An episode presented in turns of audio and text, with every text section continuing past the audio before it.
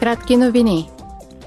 Вчера евродепутатите постигнаха споразумение с правителствата на Европейския съюз за нов закон относно продуктите, причиняващи обезлесяване, с цел борба с изменението на климата и загубата на биологично разнообразие.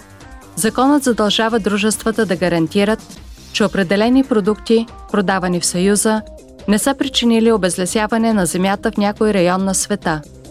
Новите правила обхващат продукти като едър рогат добитък, какао, кафе, палмово масло, соя, дървесина, каучук, дървени въглища и печатни хартиени изделия.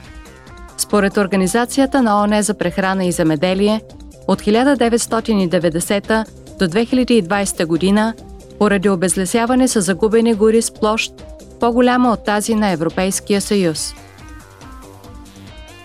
Европейският парламент в Брюксел е домакин на заключителната проява за отбелязване на края на Европейската година на младежта 2022. Конференцията беше организирана съвместно от парламента, чешкото председателство на съвета и комисията.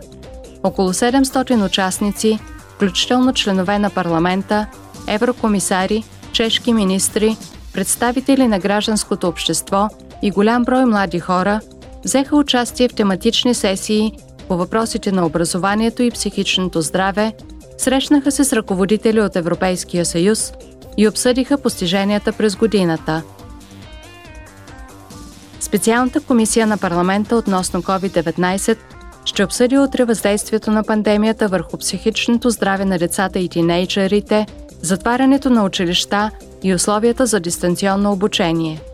Евродепутатите ще разгледат и положението на младежите в неравностойно положение и защитата на правата на децата, както и политиките за вакцинация.